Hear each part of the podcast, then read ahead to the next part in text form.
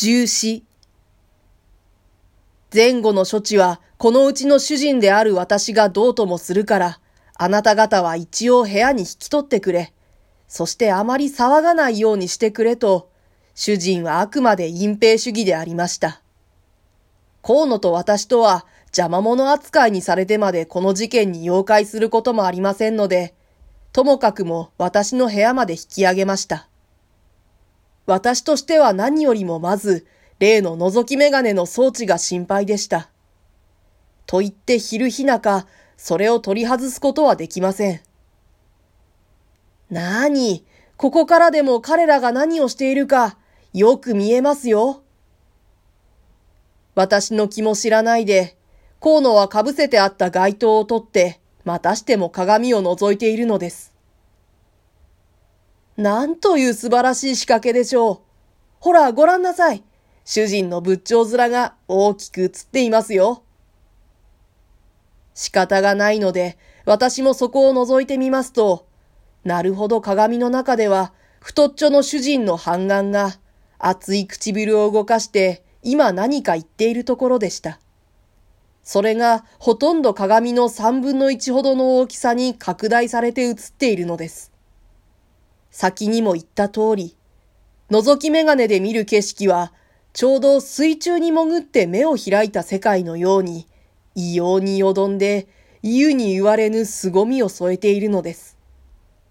時が時でもあり、夕べの恐ろしい記憶がまだ去らぬ私には、そこに映っている活体のような主人の顔から、いきなりタラタラと血が流れそうな気さえして、ほとんど見るに耐えないのでありました。あなたはどう思います？しばらくすると、河野は鏡から顔を上げて言いました。もし本当に長吉という芸者が行方不明だとすると、どうやら11番の客というのが怪しくはないでしょうか。僕は知っていますが、その二人の男は四五日前から泊まっていたのですよ。あまり外へも出ないで、時々芸者などを呼んでも大きい声を出すでなく、大抵はひっそりとして何をしているかわからないのです。ちっとも遊覧客らしくないのです。しかし彼らが怪しいとしても、この土地の芸者を殺すというのも変ですし、それにたとえ殺したところでその死体をどこへ隠すことができたのでしょう？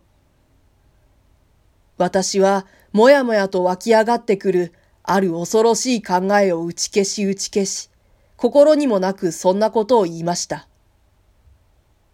それは湖水へ投げ込んだのかもしれません。それともまた、彼らの持っていたトランクというのはどのくらいの大きさだったでしょう？私はぎょっとしながら、しかし答えないわけにはいきませんでした。普通のトランクでは一番大型のやつでした。河野はそれを確かめると何か合図でもするように私の目を覗きました。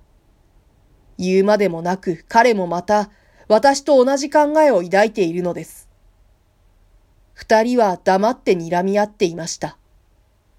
それは口に出すにはあまりに恐ろしい想像だったのです。しかし普通のトランクではとても人間一人は入りませんね。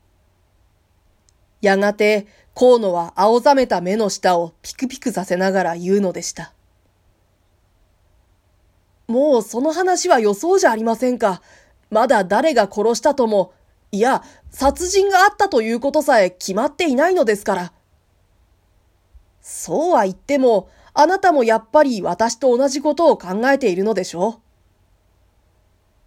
そして私たちはまた黙り込んでしまいました。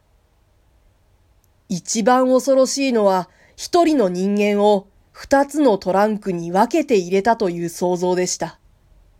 それは誰にも気づかれぬように浴場の流し場で死体を処理することはできたかもしれません。そこではどんなにおびただしい血潮が流れても、皆湖水の中へ注ぎ込んでしまうのです。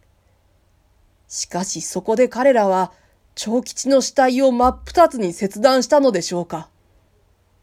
私はそれに思い及んだとき、ひやりと自分の背骨に斧の刃が刺さったような痛みを感じました。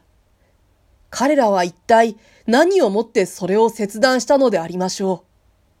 あらかじめ凶器を用意していたか、それとも庭の隅から斧でも盗み出してきたのか。一人は入り口のドアのところで見張り番を務めたかもしれません。そして一人は流し場で、生めかしい女の死体を前に、斧を振り上げていたかもしれません。読者諸君、私のあまりにも神経過敏な想像を笑わないでください。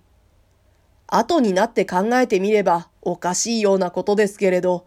その時の私たちはその血生臭い光景をまざまざと目の前に描いていたわけなのです。さて、その日の午後になりますと、事件はようやく現実味を帯びてきました。長吉の行方は中村屋でも手を尽くして探したらしいのですが、依然として不明です。湖畔邸の帳場には、村の駐在所の巡査をはじめとして、ふもとの町の警察署長や刑事などが続々と詰めかけてきました。噂はもう村中に広がり、宿の表はいっぱいの人だかりです。主人の心遣いにもかかわらず、湖畔邸殺人事件はすでに表沙汰になってしまいました。言うまでもなく、河野と私とは事件の発見者として厳しい尋問を受けなければなりませんでした。まず河野が結婚を発見した当時の模様を詳しく陳述して引き下がると、次に私が所長の面前に呼び出されましたが、私はそこで河野の喋ったことをさらにまた繰り返すのでありました。尋問が一通り済んでしまってから、所長はふと気がついたように、こんなことを言いました。だが君たちは、どうして湯殿へ行ってみたのだねまだ湯も湧いていなかったそうだが、そこへ何をしに入ったのだね。私ははっと答えに詰まりました。